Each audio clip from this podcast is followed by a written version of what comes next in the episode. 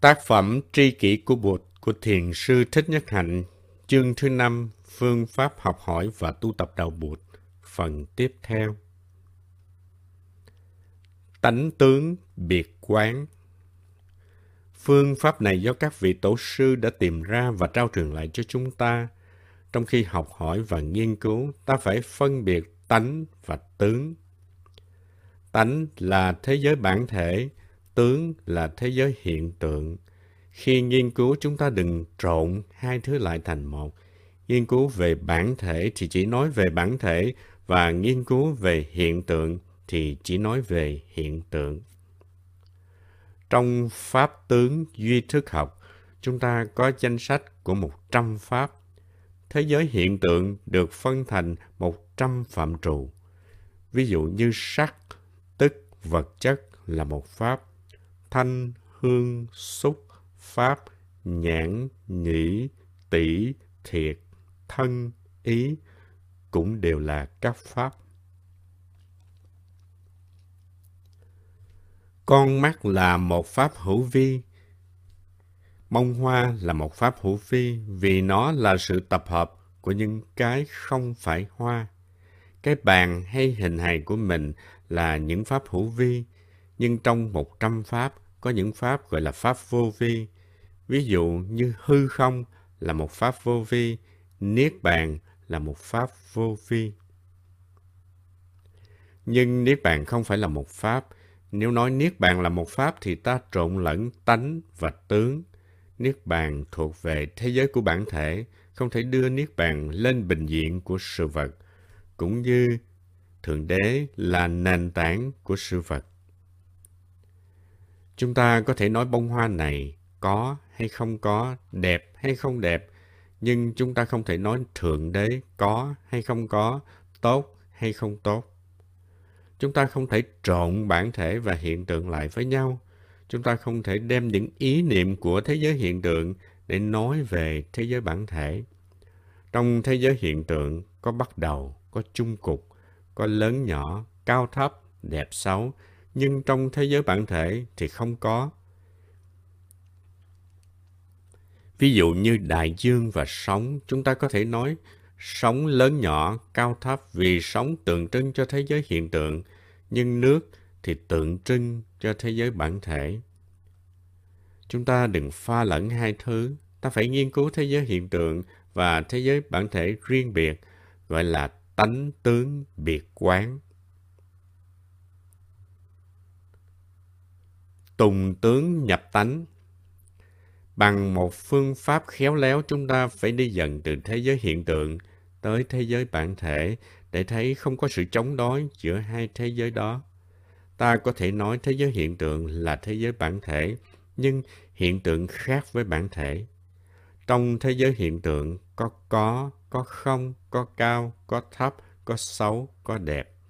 Trong thế giới bản thể thì không có có, không, không cao, thấp, không xấu, đẹp. Nhưng lìa thế giới bản thể thì không có thế giới hiện tượng, không có nước thì sống không có mặt. Hai thế giới đó là hai mà thật ra là một. Một thiền sư Việt Nam thuộc phái thiền vô công thông dạy rằng có thế giới sinh diệt nhưng cũng có thế giới không sinh không diệt là người tu ta phải có chí hướng đi về chỗ bất sinh, bất diệt. Một thầy đệ tử lên hỏi, vậy con đi tìm thế giới bất sinh, bất diệt đó ở đâu? Thiền sư trả lời, con đi tìm ngay ở chỗ có sinh, có diệt.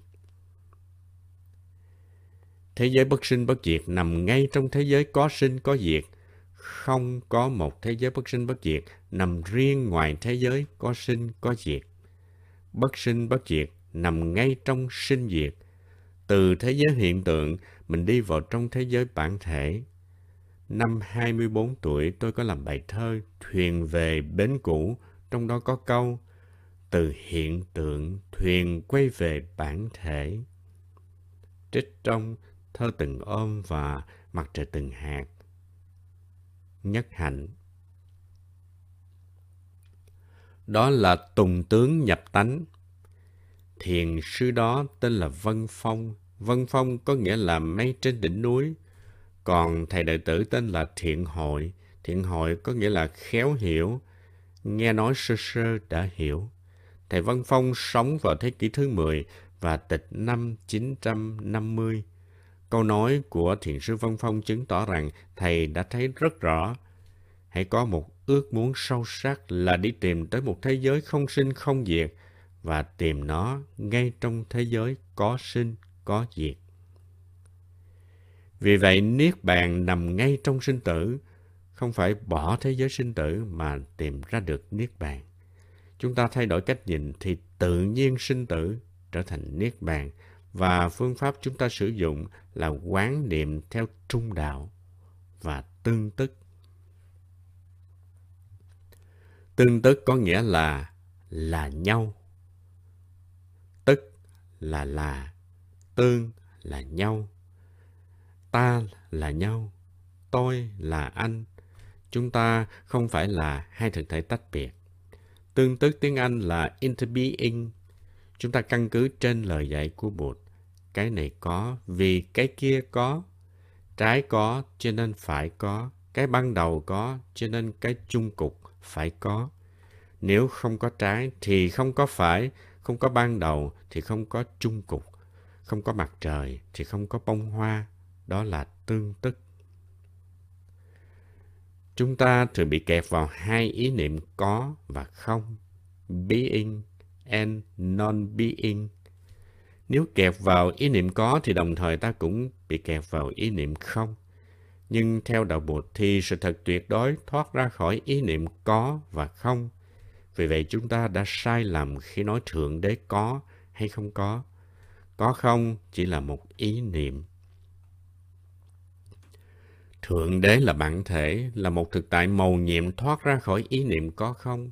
Khi hỏi những câu như là tại sao Thượng Đế sinh ra vạn vật và ai đã sinh ra Thượng Đế là ta đã trộn lẫn tướng và tánh.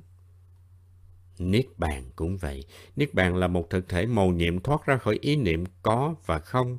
Ý niệm tương tức kéo ta ra khỏi ý niệm có không. Tuy chữ bí in vẫn còn, nhưng người ta đã từ từ thoát ra khỏi ý niệm bí in. Đây là một phương pháp rất màu nhiệm, giúp cho chúng ta đi dần từ tướng cho tới tánh. Đạo Bụt gọi phương pháp đó là tùy thuận và cái trí chúng, cái trí mà chúng ta sử dụng để đi từ tướng tới tánh là tùy thuận trí. Từ ý niệm có, ta vượt thoát ý niệm có và đi tới ý niệm tương tức cùng có. Cùng có là sahabu. Chúng ta không thể tự có mà phải cùng có. Đó là tương tức. Chúng ta là nhau. Chúng ta không phải là hai thực thể tách biệt. You are, therefore I am. Nếu phát hiện thì chúng ta phát hiện ra cùng một lần gọi là cộng sinh hay câu sinh.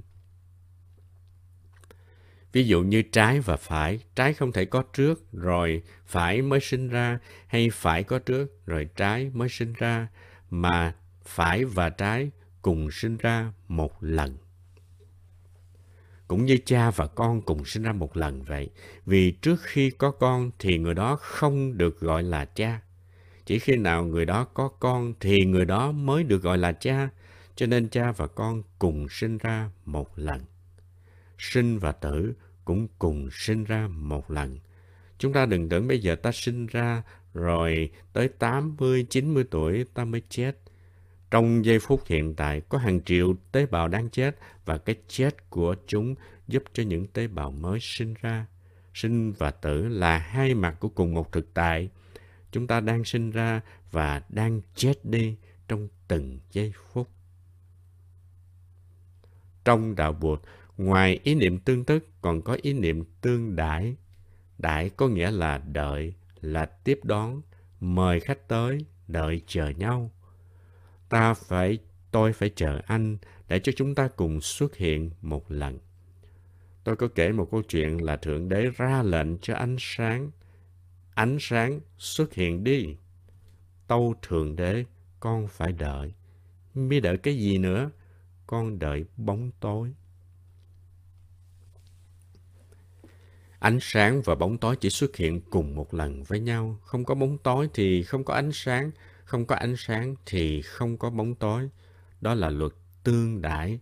Hãy có trái là có phải, có trên là có dưới, có ánh sáng là có bóng tối, có sinh là có tử, có luân hồi là có giải thoát. Einstein có thuyết tương đối luận, còn trong đạo Bụt thì có thuyết tương đại luận. Sử dụng những phương pháp này, chúng ta sẽ không cảm thấy bối rối khi đi vào học hỏi và nghiên cứu Phật Pháp. Kinh Kamala Kinh Kalama Kinh Kalama là một kinh rất hay. Kinh này Bụt nói cho những người trẻ tuổi thuộc bộ tộc Kalama. Một hôm, các thanh niên Kalama tới bao quanh Bụt và hỏi Thỉnh thoảng có một vị đạo sư đi ngang qua đây. Chúng con đã mời vị đạo sư đó dừng lại để giảng cho chúng con.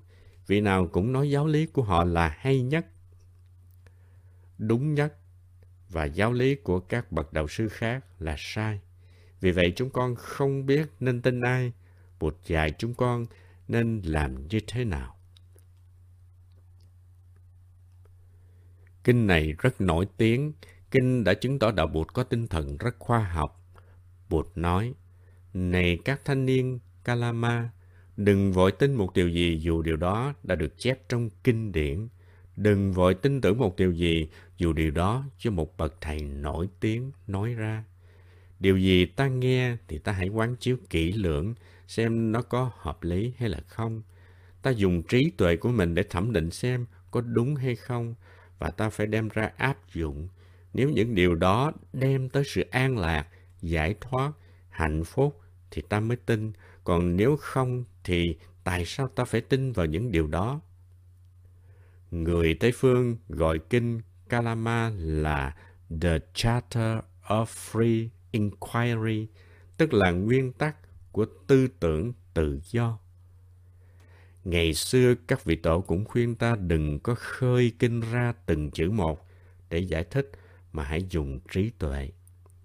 Y kinh giải nghĩa tam thế Phật oan. Có nghĩa là nếu lấy từng chữ trong kinh ra giải nghĩa thì tạo ra sự oan ức cho chư Bụt trong ba đời. Ta phải dùng trí tuệ mà đừng bị kẹt vào chữ nghĩa. Chúng ta có phương pháp y trí, bất y thức, tức là nương vào trí tuệ mà đừng nương vào sự phân biệt. Khi học, ta phải dùng trí tuệ của mình. Ta có thể tư duy, quán chiếu và đem ra áp dụng thì niềm tin của ta mới là chánh tín